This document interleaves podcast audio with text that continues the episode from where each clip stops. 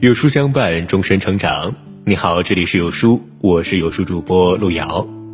今天带大家一起了解气场强的人都是怎么说话行事的，一起来听。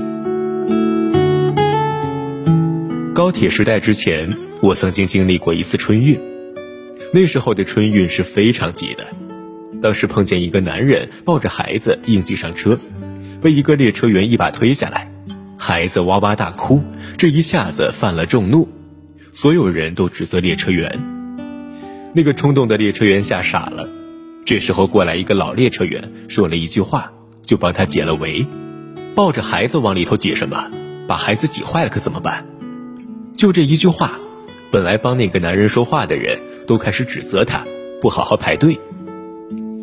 这句话的厉害在于，让排队的人意识到这个插队的男人侵犯了大家的利益，同时又给了大家一个方便的理由指责他不爱护孩子，而那个粗暴冲动的列车员成了秩序的维护者。同样是人，同样是社交，同样是说话，但是社交和社交是不一样的，说话跟说话也是不一样的。同样是人。有的人一看见就让人信赖，想服从，而有些人呢却无法让人信赖。很多人把这种现象归结为所谓的气场。同样是社交，有的人不用付出，自然就会有人为他服务；有人付出很多，还是没有人注意他。很多人把这种现象归结为所谓的做人。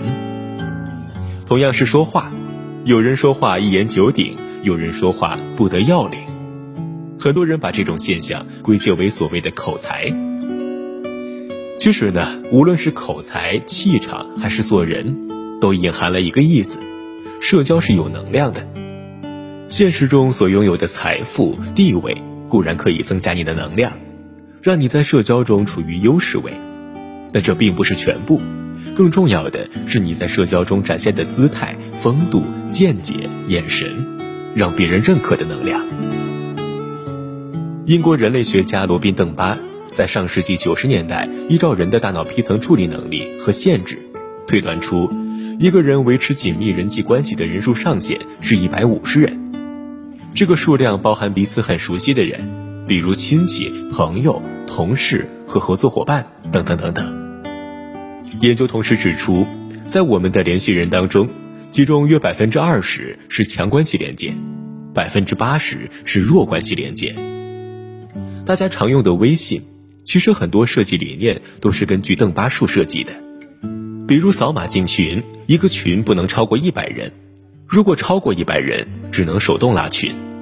群的上限是五百人，微信好友限制数量是五千人。现在虽然放宽了，但是超过五千人就只能拥有聊天功能。知名网站某乎上。隔段时间，动不动就有人宣布自己要关闭朋友圈，杜绝噪音。但是，凡是这样宣称的睿智网友，在我眼里都是傻瓜。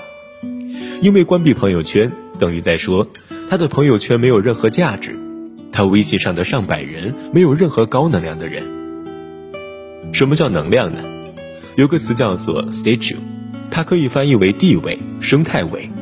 为了方便解释清楚。我们斯文人讲话可以文雅一些，就是逼数。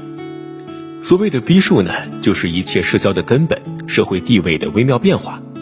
能够在社交中呈现高能量的人，都是对两个人之间的社交地位的微妙变化有一个很敏感的认知。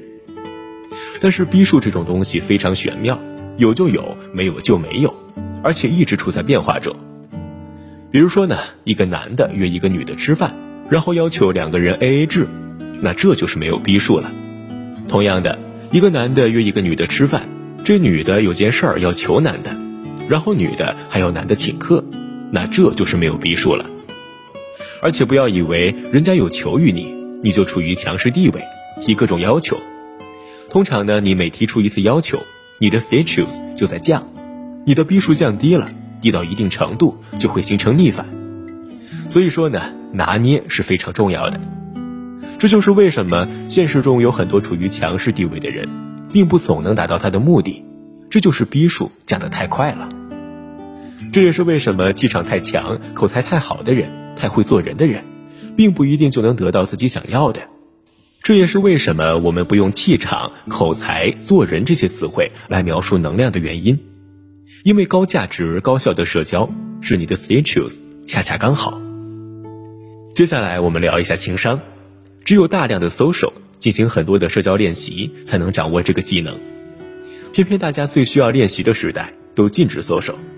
你妈肯定告诉你，不要跟学习不好的人一起玩。但是你妈从来没有告诉你，人家学习好的不跟你玩，可咋办呢？你妈这话一说出来，就很有问题，非常没有逼数。而且呢，他们肯定禁止你谈恋爱，然后等你一毕业，又逼你去 social 去相亲。在父母的眼里，你就是这么牛逼，能在几十年没有社交的基础上，从学习天才一下子过渡成社交达人。这一点呢，咱们国内和美式教育非常不同。美式教育非常注重 social，非常注重你融入社区环境、接触社会。别的咱们先不说，从个人魅力的发展上来看，确实是非常有魅力的。这一点在男孩身上尤其突出。当中国的男孩还在异性面前满头大汗说不出话的时候，人家已经 date 文化玩得非常溜，而且不只是谈恋爱，对待不同的异性采取不同的态度。简单来说，就是把握拿捏逼数。这种人到社会上不说如鱼得水吧，至少不会给人产生不适感。这就是我们通常意义上的情商高。最后呢，我们谈一下结盟。斯坦福大学研究成果。百分之十二点五的成就是由知识决定的，百分之八十七点五的成就是由关系决定的。所以，我们人生中最关键的一件事情就是找到盟友，尤其是对于男生而言，学会结盟是最重要的事物。因为邓巴数的存在，其实潜在提出了一个要求：你的社交如果有价值，必须做到两点：一，交往高能量的人；二，呈现高能量状态。而很多人，无论是在现实中的社交圈、微信上的朋友圈，还是社交媒体的圈子，都是没有能量的。前者需要你有意的去筛选你的朋友，与高能量人交往；而后者则需要你的仪态、风度、姿态呈现出的魅力，能够迅速的与更多陌生人建立强连接。我们开篇提到的那段小故事，就是这样的案例。社交呢，其实没那么多的阴谋手段。更多的是对 status 的敏感和调整，让你建立良性健康的关系。关注你的 status，低能量低地位的人也能连消带打，让高能量的人被折服。高能量高姿态的人也能够让人产生如沐春风的感觉，增加自己的影响力。以上这篇文章希望对你有用。只知道宝哥哥，不知道《红楼梦》。《红楼梦》位列四大名著之首。你知道这部经典文学著作的英文吗？Red Building Dream，不不不，点击下方视频，荷花姐姐带你揭秘。好了，今天的文章到这里就跟大家分享结束了。如果您喜欢这篇文章，记得在文末点亮再看，跟我们留言互动。另外呢，长按扫描文末二维码，在有书公众号菜单免费领取五十二本好书，每天有主播读给您听，或者下载有书 APP。海量必读好书免费畅听，还会空降大咖免费直播，更多精品内容等您随心挑选。